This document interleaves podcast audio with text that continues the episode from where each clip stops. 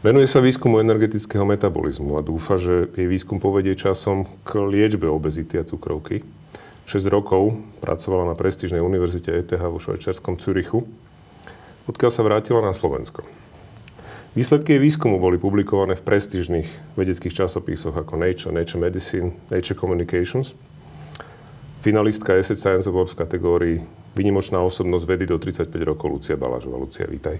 Ďakujem pekne za pozvanie. My sme sa stretli v relácii, kde sme predstavovali vás všetkých finalistov v tejto kategórii, ale som veľmi rád, že si prišla aj takto individuálne a budeme sa môcť snať trošku viacej do hĺbky ponoriť do toho, čomu sa venuješ. A opýtam sa ale najprv, že ako si sa vlastne dostala k vede? Aká ja vž... bola tá cesta? Bola to cesta obklukov.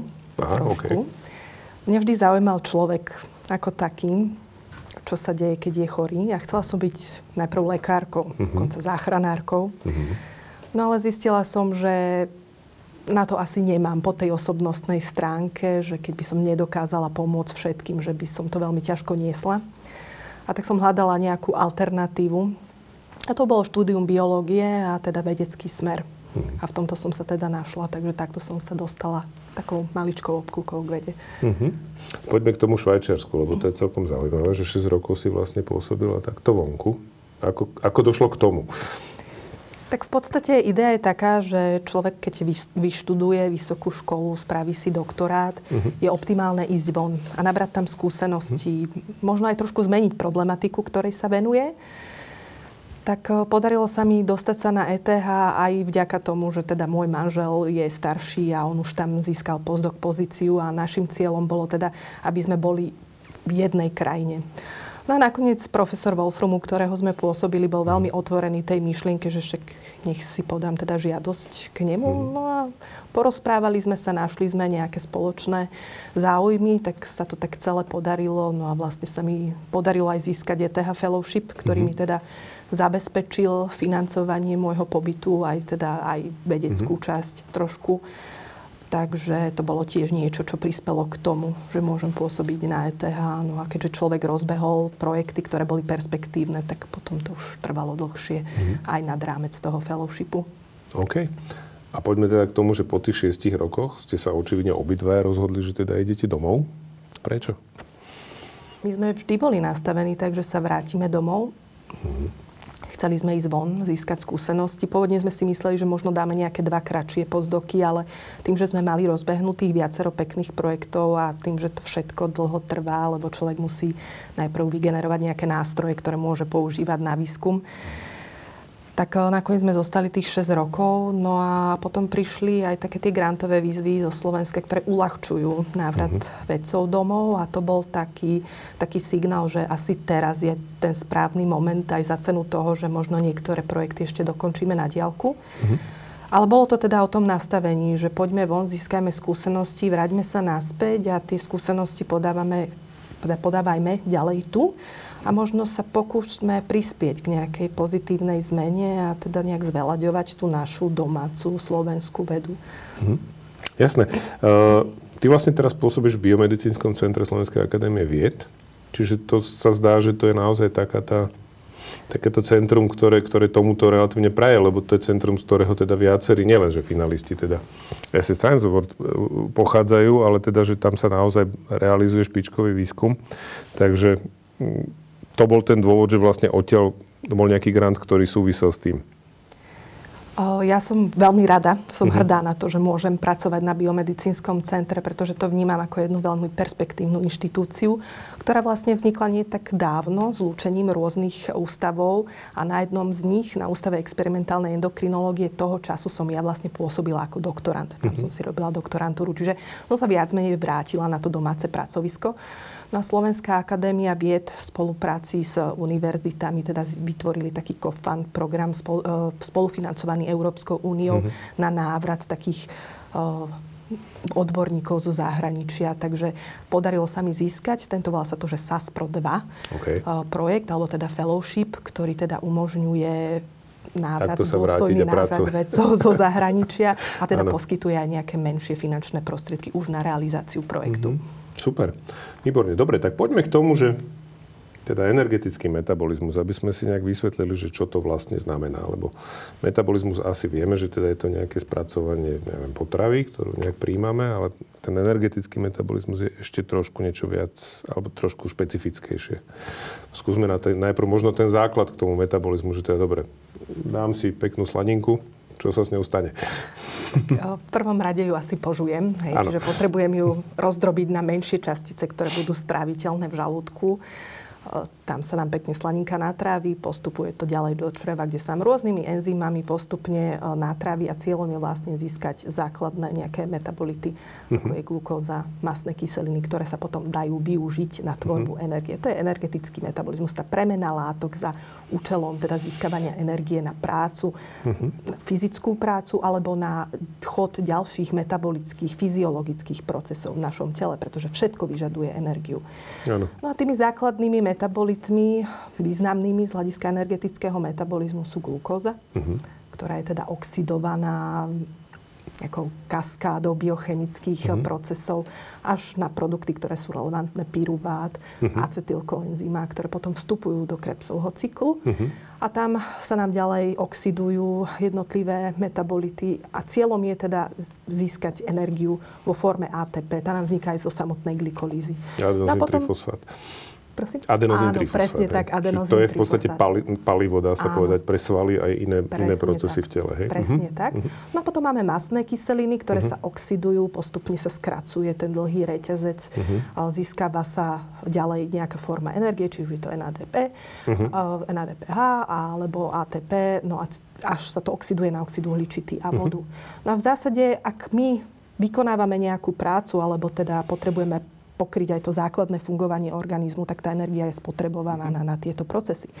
No, ale pokiaľ máme ten ener- prísun energie vyšší, ako momentálne potrebujeme pokryť, čo, čo máme veľmi často, tak sa nám môžu, teda, môže sa nám ukladať táto energia vo forme lipidov. Čiže uh-huh. napríklad tie masné kyseliny nám sa reesterifikujú, teda, uh-huh. čiže k masným kyselinám sa pripája molekula glycerolu a postupne sa nám vytvárajú triacylglyceroly, uh-huh. ktoré sú vlastne uskladené, to je ten tuk uskladený v tukovom tkanive. OK, čiže to je v podstate to, čo máme mnohí z nás niekde v určitých partiách tela, kde sa to najviac ľúbi ukladať. To je zrejme dané geneticky aj, že kde sa to ľúbi ukladať. Je to efektívny spôsob ukladania uh-huh. energie určite. Uh-huh. Čiže to je vysokoenergetické, dá sa povedať palivo. Presne tak, presne tak. Vie si telo uložiť napríklad aj glukózu, alebo si ju ukladať tiež do tuku. Tiež si ju ukladať do tuku. Áno, uh-huh. glukóza môže byť uskladená aj vo forme glykogénu, v podstate uh-huh. je metabolizovaná, áno, to uh-huh. je taký ten rýchly zdroj energie vo uh-huh. svaloch v pečení. Uh-huh.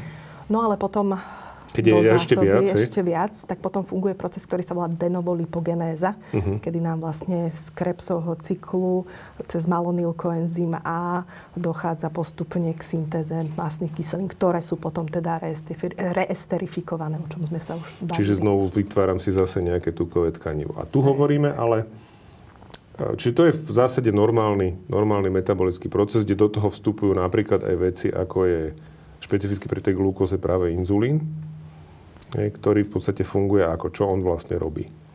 Inzulín je hormón produkovaný uh-huh. pankreasom, uh-huh. konkrétne beta-bunkami pankreasu. A on je uvoľnený v odpovedi na glukózu. Uh-huh. Čiže to znamená, že keď my prijema, príjmame potravu alebo teda sladké nápoje, zvyšuje sa nám hladina cukru v krvi. Uh-huh. A to dá signál teda telu, pankreasu, beta-bunkám uvoľniť inzulín. A ten spraví to, že vlastne uľahčí vstup glukózy do buniek. Sú mm-hmm. inzulín-senzitívne tkanivá, ako je hlavne sval, pečeň a tukové tkanivo. Mm-hmm. Inzulín je anabolický hormón, čiže on sa bude snažiť ukladať. Jasné. Mm-hmm. Jasné. Čiže my potrebujeme v podstate inzulín na to, aby sme vôbec glukózu dokázali spracovať a dostať ju tam, kde ju telo dokáže využiť. Áno. Dobre, čiže to je ten normálny metabolizmus. A teraz sa dostávame možno trošku aj k tomu, že teda sú, sú potom tie abnormality, ktorým sa venuješ v rámci teda hľadania aj nejakého riešenia a to je v podstate problém, kedy človek má povedzme, že nedostatok inzulínu a ten môže vznikať ale z rôznych príčin, ak tomu správne rozumiem. Presne tak. Takže toto ochorenie mm-hmm. poruchy glukózového metabolizmu sa nazýva diabetes mm-hmm. alebo cukrovka, kde rozlišujeme viaceré typy. Asi také tie dva najzákladnejšie sú diabetes prvého typu, mm-hmm. čo je vlastne možno chápať ako nejaké autoimunitné ochorenie, kedy dochádza k deštrukcii tých mm-hmm. buniek produkujúcich inzulín a hovoríme teda o absolútnom nedostatku inzulínu. Tam čiže sa nemám, nedá robiť presne. Neviem, nie sú bunky, ktoré by produkovali inzulín, sú zničené. Čiže mm-hmm. tam je potrebná naozaj tá suplementácia mm-hmm. inzulínom. Čiže pícham si, alebo mám inzulínovú pumpu v lepšom prípade. Hej, presne mám, tak. Presne neviem. tak. Mm-hmm. Dobre. Ale toto je taká tá minoritnejšia forma mm-hmm. diabetu a tá hlavná bežne zastúpená je diabetes druhého typu, mm-hmm. kedy vlastne máme relatívny nedostatok inzulínu. Mm-hmm. Ono ho je v podstate aj viac. Lenže mm-hmm. naše bunky, telo prestáva byť citlivé na Aha. ten signál, na inzulín. Sa mm-hmm. rozvíja inzulínová rezistencia. Okay. A telo sa vlastne snaží tú zníženú inzulínovú citlivosť prebiť zvýšenou produkciou inzulínu. Presne mm-hmm. tak.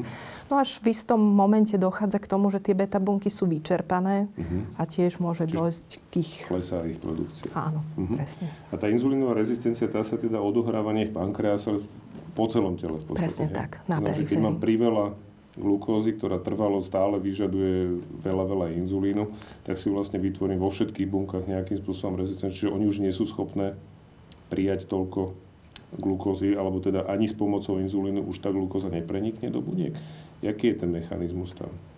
Áno, tá glukóza, potom máme zvýšenú hladinu glukózy v krvi. A zostáva v krvi, teda... lebo sa už nevie dostať do buniek. Ne? Buď, alebo keď je tá hladina veľmi vysoká, začína byť vylučovaná močom. Mm-hmm, jasné. Hej. To už je potom, to sú tie klasické ano. testy, že keď Presne. človek už má teda nejakú ano. glukózu až moči. Dobre, poďme k tomu tukovému tkanivu, lebo to už sa celkom ako tak všeobecne hovorí, že teda, že ten pupok, že to je v podstate orgán. Že to je nejaký, ktorý produkuje rôzne veci a teda väčšinou nie je úplne dobré veci. Tak, tak to je ale ten tzv. biely tuk.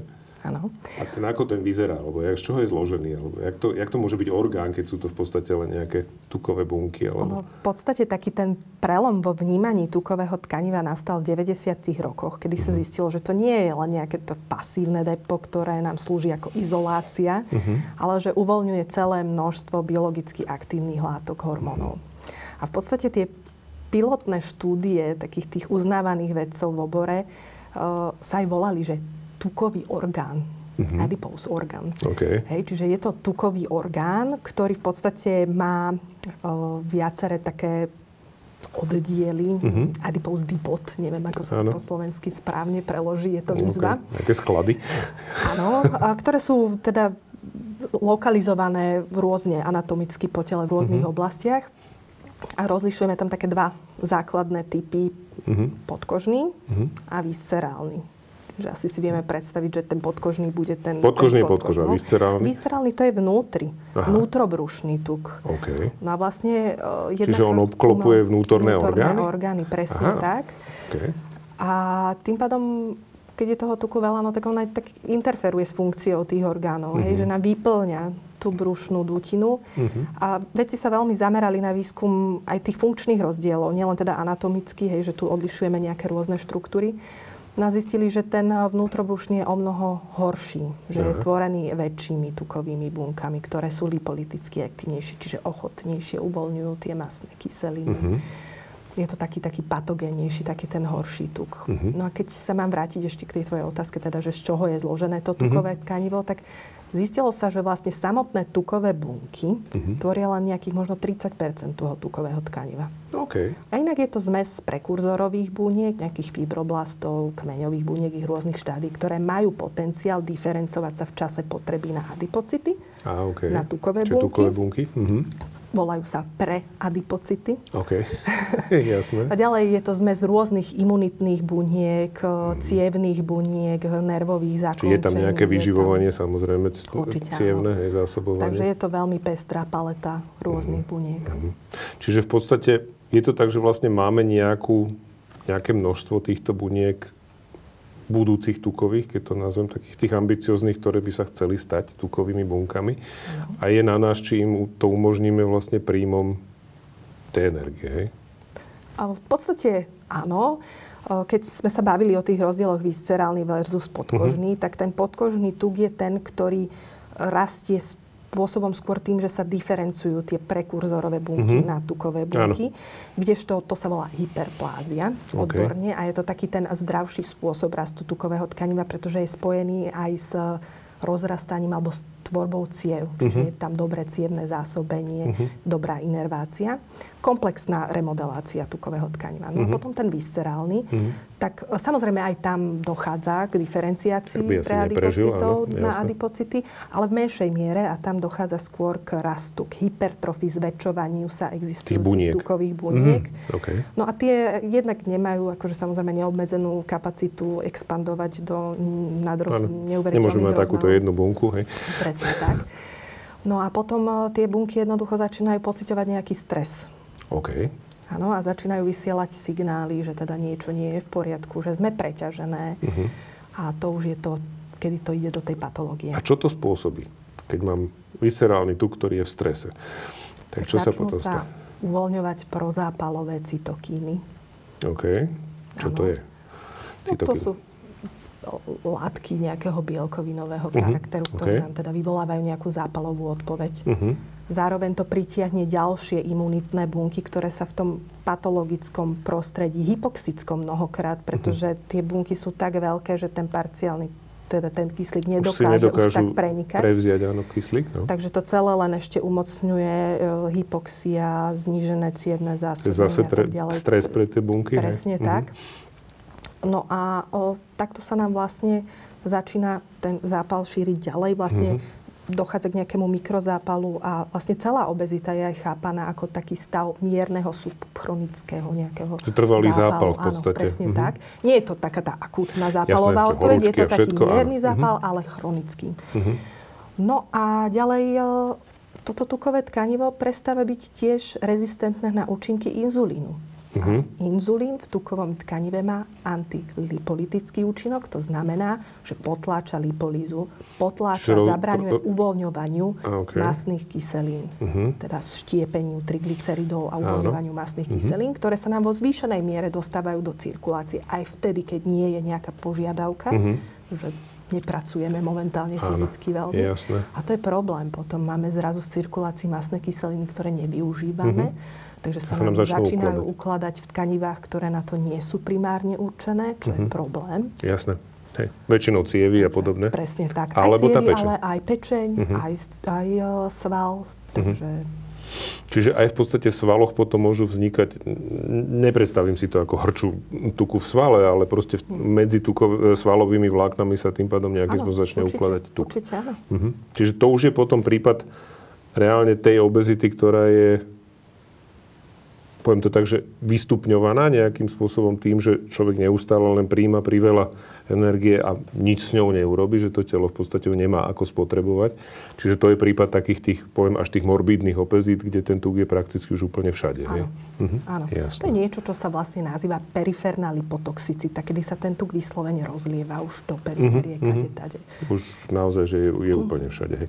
Dobre, to, to ale stále hovoríme o bielom tukovom tkanive. Áno. Dobre, poďme k tomu hnedému, lebo to je taká zaujímavá vec, však mali sme tu uh, tvojho vlastne kolegu u Krebsa, aj teda, ktorý s manželkou sa venuje tomu na tej, na tej klinickej možno uh, úrovni. Ale teda poďme si to možno trošku znovu vysvetliť, že vlastne čo je to hnedé tukové tkanivo? Je to termogénny orgán. Okay, čiže vytvára teplo. teplo. Okay. Vytvára teplo, presne okay. tak.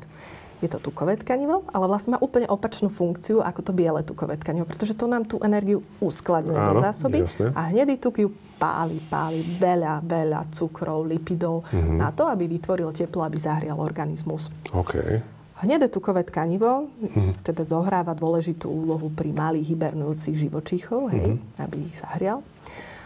A u novorodencov, u človeka. Uh-huh. Pretože také bábätko, keď sa narodí, ešte nemá vyvinutú centrálnu reguláciu uh-huh. telesnej teploty a práve hnedý tuk je ten orgán, ktorý ho zahrieva. Uh-huh. Je v medzilopatkovej oblasti. Uh-huh. No a postupne nám zaniká.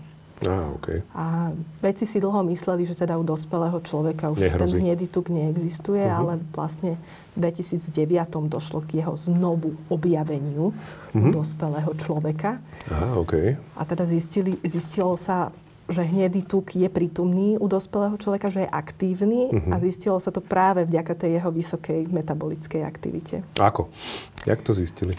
Pomocou pé cé té, uh-huh. kedy sa vlastne podáva fluorescenčne značená glukóza uh-huh. na to väčšinou, aby detekovali nádory, ktoré sú tiež veľmi metabolicky aktívne. Áno. No a vlastne lekári, vedci zistili, že okrem nádoru môže vychytávať tú glukózu niečo iné. Uh-huh. A potom už keď sa urobila biopsia toho tkaniva, tak sa vlastne zistil, že to není nádor, že, to... že sú to tukové bunky. Á, ah, OK, dobre.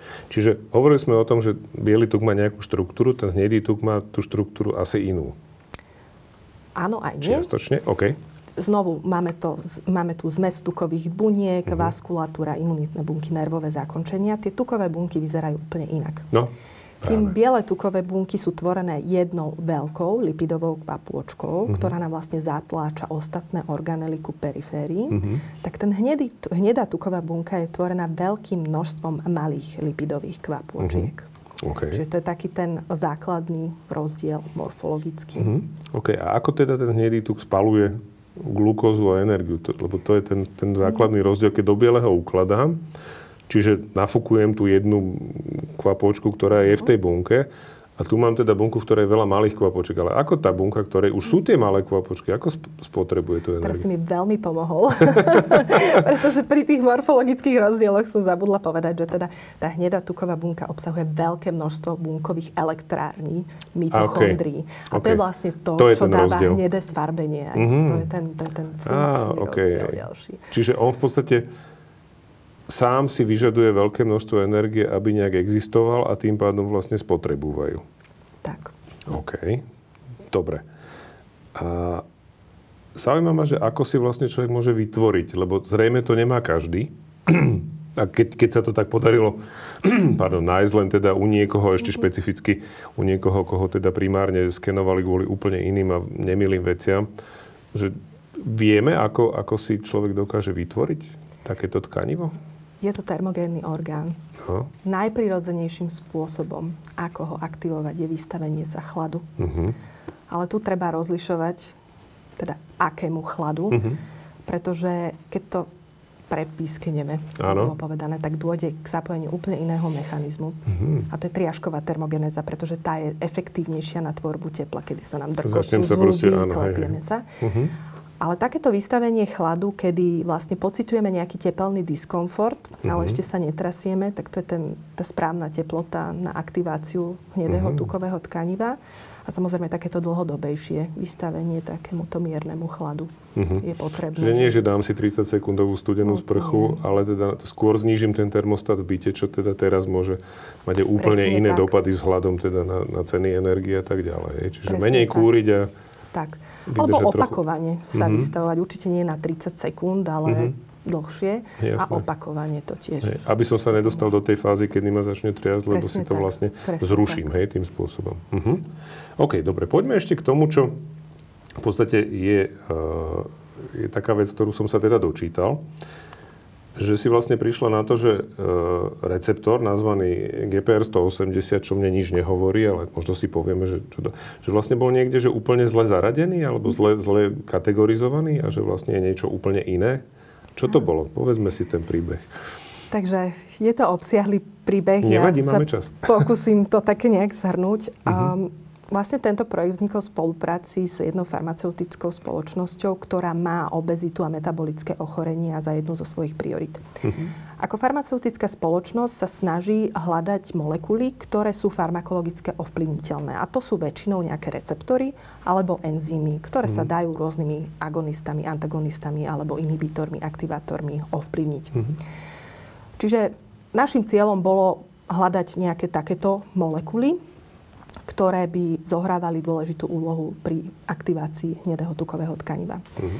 My sme išli na to veľmi nezaujato. Vlastne v práve spolupráci s slovenskými klinickými partnermi zozbierali unikátnu zbierku vzoriek ľudského bieleho a hnedého tukového tkaniva, uh-huh. ktorú sme podrobili komplexnej transkriptomickej analýze, sekvenovaniu novej generácie. Získali sme kompletný transkriptom, čiže všetky er en á, ktoré sú uh-huh. exprimované o, v v týchto tkanivách. Uh-huh. Porovnali sme to medzi bielým a hnedým. Uh-huh. Zistili sme, ktoré gény sú vlastne odlišne regulované. Uh-huh. No a potom už nejakými komplexnými bioinformatickými analýzami sme sa vedeli dopracovať, teda, že ktoré tie gény budú receptory, ktoré budú enzymy a tak ďalej. My sme sa zamerali práve na tie receptory. No a získali sme nejaký list možno dvadsať kandidátov. Videli sme v tom liste teda, že už áno, sú tam prítomné aj tie známe uh-huh. regulátory. Jasne. Na ten gé pé er stoosemdesiat bol veľmi vysoko. Uh-huh. No tak sme začali hľadať v literatúre, že čo to je. No a vlastne sme zistili, že sa o ňom nič nevie. Uh-huh. Takže to bol pre nás taký ten stimul, že poďme okay. teda zistiť, čo, čo to, to je G P R stoosemdesiat čo a čo funguje, robí. Ako to a čo robí, hej? V zásade to, čo bolo známe toho času v literatúre o ňom, bolo, že je to s G-proteínom asociovaný receptor stoosemdesiat. Uh-huh. Krátka vzúka. Máme rôzne typy receptorov v našom tele. Uh-huh. Dve základné skupiny, jadrové receptory a receptory uh-huh. na povrchu bunky. Uh-huh. G P R stoosemdesiat patrí do tej skupiny, ktoré sú na povrchu bunky a tam rozlišujeme zase nejaké tri základné veľké podskupiny. Jedna z nich je rodina receptorov asociovaných s G-proteínom. Mm-hmm. Čo vlastne vysvetľuje, akým spôsobom je potom ten signál pochádzajúci z mimobunkového prostredia, napríklad hormón, preložený vnútri v bunke, mm-hmm. čo až ďalej čo vedie vlastne k zmene mm-hmm. funkcie tej bunky. Mm-hmm. Hej? Ano.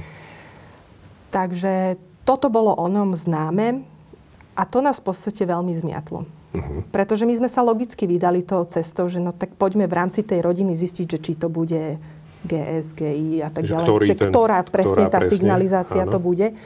No a zrazu sme zistili, že teda my žiadne, nevieme namerať nič, čo okay. by, čoho by sme sa vedeli nejakým spôsobom chytiť. Zamerali sme sa na funkciu, teda uh-huh. neboli známe, dostupné žiadne nejaké aktivátory, inhibítory. My sme nevedeli, čo aktivuje tento receptor, takže sme siahli po nejakých genetických nástrojoch, že sme vypli tento gén. Sledovali, Sledovali čo sme, deje. čo sa deje s tým hnedým adipocitom. Naopak sme sa snažili ten hnedý adipocit prinútiť, aby ho produkoval viac. Uh-huh. Sledovali sme, čo sa deje. A videli sme, že to veľmi pekne funguje, že keď manipulujeme s týmto receptorom, že čím ho je viac, čím viac beží tá signalizácia, tým sú tie adipocity aktívnejšie uh-huh. metabolicky. Okay. Čiže keď majú viac naopak receptorov na povrchu, tak presne, sú aktívnejšie. Presne. Uh-huh. Okay. Naopak negatívne inhibuje to ich aktivitu. Takže toto bolo pre nás také motivujúce, že teda je to nejaký zaujímavý receptor, reguluje aktivitu tých adipocitov, no ale ako to robí. Uh-huh. No a profesor Wolfram je taký veľmi osvietený vedec a povedal, že tak Lucia, že čo keď to není G P C R? Uh-huh. A začali sme teda hľadať v literatúre, že či existujú nejaké receptory, ktoré majú sedem transmembránových domén, ako sa mnohokrát uh-huh. tie receptory označujú a nesignalizujú cez ten G-proteín. No zistili sme, že také sú a potom uh-huh. sme nadizajnovali experiment, aby sme to potvrdili a ono sa ukázalo, že to tak funguje. Uh-huh. Že ten receptor jednoducho nemôže signalizovať cez uh-huh. G-proteíny, pretože je uložený v tej plazmatickej membráne opačne. Á, okej. Okay. Takže to bola taká Čiže séria má v podstate, experimentov. Keby to chcel robiť, tak má vlastne ten kľúč, do ktorého to má prísť znútra. Áno. To tak veľmi jednoducho popíšeme. V podstate, v podstate uh-huh. áno. Čiže potrebuješ iný kľúč, aby on bol schopný áno. fungovať. Hej, áno. Alebo teda vysielať signál. Čiže uh-huh. jednak sme zistili, čo sa deje s aktivitou adipocitov. Uh-huh. Jednak sme zistili, že to signalizuje úplne inak. Dopracovali sme sa k T G F beta signalizácii, ktorá je teda úplne Úplne inde, ako to, čo inde. sa predpokladalo. Uh-huh. No a potom sme teda mali snahu zistiť, že čo je ten hormón, tá látka aktivujúca tento uh-huh. receptor. Aj to sa nám podarilo. No, to nás dostáva a vlastne k tej druhej látke, ktorú tu mám napísanú. Áno, tak volá sa, že C T H R C jeden. Áno, ale a má aj nejaký, že adipokín mám poznačený? Áno, adipokín je to vlastne hormón produkovaný samotnou tukovou bunkou. OK.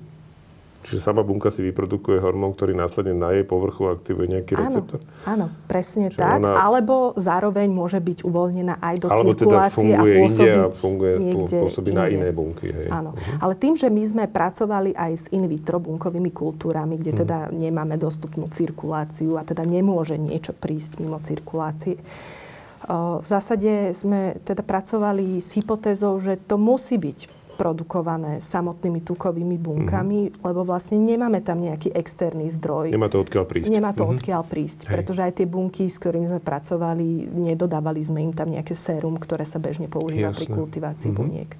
OK. Čiže to si vlastne vyrábajú bunky samé, aby sami seba motiv- motivovali v práci.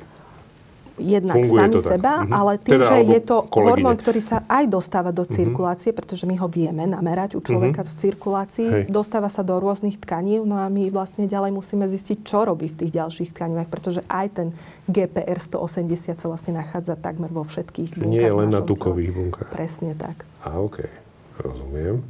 A to je teraz vlastne to, čo hľadáte, hej? Áno.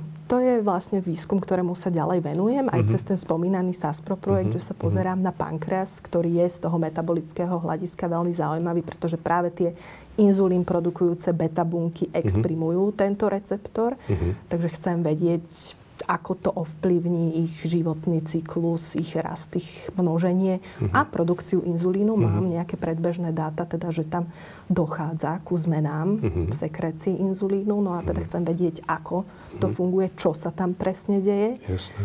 No a ďalej ďalším smerom a takým tým môjim dlhodobým zámerom, ktorým sa chcem umerať, je nealkoholické stukovatenie, pečenie. Mm-hmm. Zase som sa tam dostala vlastne cez ten G P R sto osemdesiat, jeho ligand. Mm-hmm. No a zároveň cez tú signalizáciu, ako signalizujú, mm-hmm. je to teda cez uh, T G F beta, ktorá je hlavná taká tá pro fibrotická signalizácia, ktorá mm-hmm. práve pri, tej, pri tom nealkoholickom stukovatení vytvára...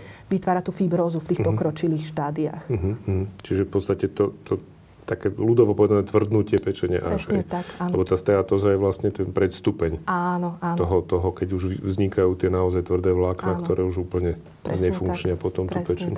Hm, rozumiem, čiže cieľom, ak som to správne pochopil, má byť nejaká neinvazívna aj metóda teda uh, diagnostiky? Áno, určite. Toto Ako? je jeden, jeden, jedna časť výskumu, uh-huh. ktorej sa chcem venovať, pretože uh, my máme v súčasnosti nejaké markery, ako sa teda snažia lekári diagnostikovať toto ochorenie, či už sú to zobrazovacie techniky alebo nejaké uh, krvné parametre. Problém je, že sú do veľkej miery nešpecifické uh-huh. a nie sú dostatočne citlivé. Jasne. Že nevieme ho zachytiť tých pacientov v úplne počiatočných štádiách a hlavne nevieme, nemajú nejakú istotu, že je to prognostickú ono, hodnotu, hej? Nevieme mm-hmm. povedať, že ktorí pacienti sú ohrození, ktorí sú v tom riziku progresie do tých ťažších fóriem, do tej mm-hmm. fibrózy pečene. Mm-hmm. Čiže rozliši tých, ktorí, mm-hmm. dobre, máš steatózu, ale budeš s ňou ešte štyridsať rokov šťastne žiť. Áno, a ty máš síce menšiu steatózu, ale hrozí ti, že do päť rokov Áno. budeš mať fibrózu, ktorá ťa teda Áno. v konečnom dôsledku bude stáť život. Hej? Čiže, čiže, lebo ja som sa niekde aj dočítal presne, že že e, dokonca aj ľudia, ktorí majú viacej tuku, môžu byť metabolicky zdravší ako ľudia, ktorí majú menej tuku. Súvisí to s tým, s tým vnútorným a vonkajším tukom, alebo je to všeobecnejšie? Zná. Áno, existuje pojem, v angličtine to metabolic healthy obese, čiže mm-hmm. metabolicky zdravá Keby. obezita. Mm-hmm. O, je to fenomén, ktorému vedci celkom ešte presne nerozumejú. Prečo mm-hmm. je to tak? Um, v zásade... Samozrejme, závisí to od definície, od kritérií, ktoré sú nastavené. Čo si povieme, hej, čo je ešte zdravie a čo už nie. Hej. Mhm. V zásade sú to pacienti, ktorí sú obezní, ale nemajú tie sprievodné metabolické komplikácie, mhm. čiže sú citliví na inzulín, mhm. nemajú ektopický uložený tuk, čiže tá stukovatenie, pečenie je asi minimálne, mhm. alebo žiadne. Mhm. Ich lipidový profil, teda triglyceridy, mhm. cholesterol, cholesterol v cirkulácii je tiež v norme. Mm-hmm. V zásade ani toto nie je neškodné, pretože stále je to extra váha, ktorá je záťaž na klby. Áno, to je zase druhá vec, je potom ten aparát ako taký. Čiže je to iba metabolicky zdravá obezita, mm-hmm. ale stále sú tam tie iné, ďalšie iné faktory, komplikácie, mm-hmm. ďalšie, ďalšie faktory. Um, ale na druhej strane sú očividne aj ľudia, tak, ktorí to majú naopak, hej? Že nie sú až tak obezní? Tých je väčšina. Aha. Asi tí, čo to majú naopak, tí, čo nie sú zdraví. V zásade ešte k tej metabolicky mm-hmm. zdravej obezite. Okay. Je to považované možno za nejaké prechodné štádium. Mm-hmm. Niečo, čo možno drieme. Možno tak, ako je nealkoholické stukovatenie, pečenie, samotné stukovatenie, ktoré nie je ešte také zlé mm-hmm. a je pred štádiom tej fibróze, alebo ako máme prediabetes, nejaký nábeh na cukrovku mm-hmm. a potom príde samotný diabetes. Takže možno aj táto metabolicky zdravá obezita je len taká časovaná bomba. Že zachytený je ten človek, ešte keď mu to až ešte, tak veľmi áno, neškodí, áno. ale smeruje niekam, kde určite to... to aj súvisí s distribúciou toho tuku. Čiže niekto, kto bude mať tuk akumulovaný prevo- prevažne v podkoží a možno v oblasti bokov, uh-huh. bude menej náchylný na tie metabolické komplikácie ako ten, kto akumuluje tuk prevažne v tej viscerálnej, prevažne v tej brušnej oblasti. Uh-huh. Uh-huh. Jasné. No preto sa v zásade aj hovorí, aspoň tak ľudovo, že teda ľudia, ktorí naozaj majú ten, ten pivný súdok, ano. A inak sú to tí pavúči ľudia, že tí mávajú oveľa ano. viacej zdravotných problémov ako tí, ktorí v zásade tak nejak obrastajú uh-huh. všade. Že teda nie, nie, nie, sú ten, nie sú len teda v tej brušnej oblasti, tak zrejme to súvisí najmä s týmto. Uh-huh. Uh-huh. OK, dobre, tak sme sa zase niečo trošku naučili o tej o obezite, aj o tuku. A ja by som ťa, ti položil teda tých klasických sedem otázok Elena Oldu, ktoré on používa vo svojom podcaste a je to rýchla otázka, rýchla odpoveď. Hneď prvá. Čo by si chcela skutočne do hĺbky pochopiť? Takže pýtať sa toto vedca je také celkom ako zaujímavé, ale... Význam vedeckého obstarávania, teda verejného obstarávania vo vede. Okay. Toto to, to, to nedávam. OK, vidíš, zaujímavá, zaujímavá odpoveď. Ďakujem, ďakujem pekne. Uh, Isaac Newton povedal, že ak dovidím ďalej, tak je to preto, že stojím na pleciach titánov. Tak na čích pleciach stojíš ty? On to myslel trošku ironicky, ale teda skúsme to nebra- brať neironicky. Tak takou inšpiráciou vedeckou, keď sa aj bavíme o tom diabete, tak uh, Banting a Best. Mm-hmm. To je dvojica vedcov, ktorí teda objavili inzulín. Aha, okej. Okay. A nejakým spôsobom ho vyextrahovali, vypurifikovali a podali mm-hmm. detičkám s diabetom áno, prvého typu, ktorým zachránili život. Hej.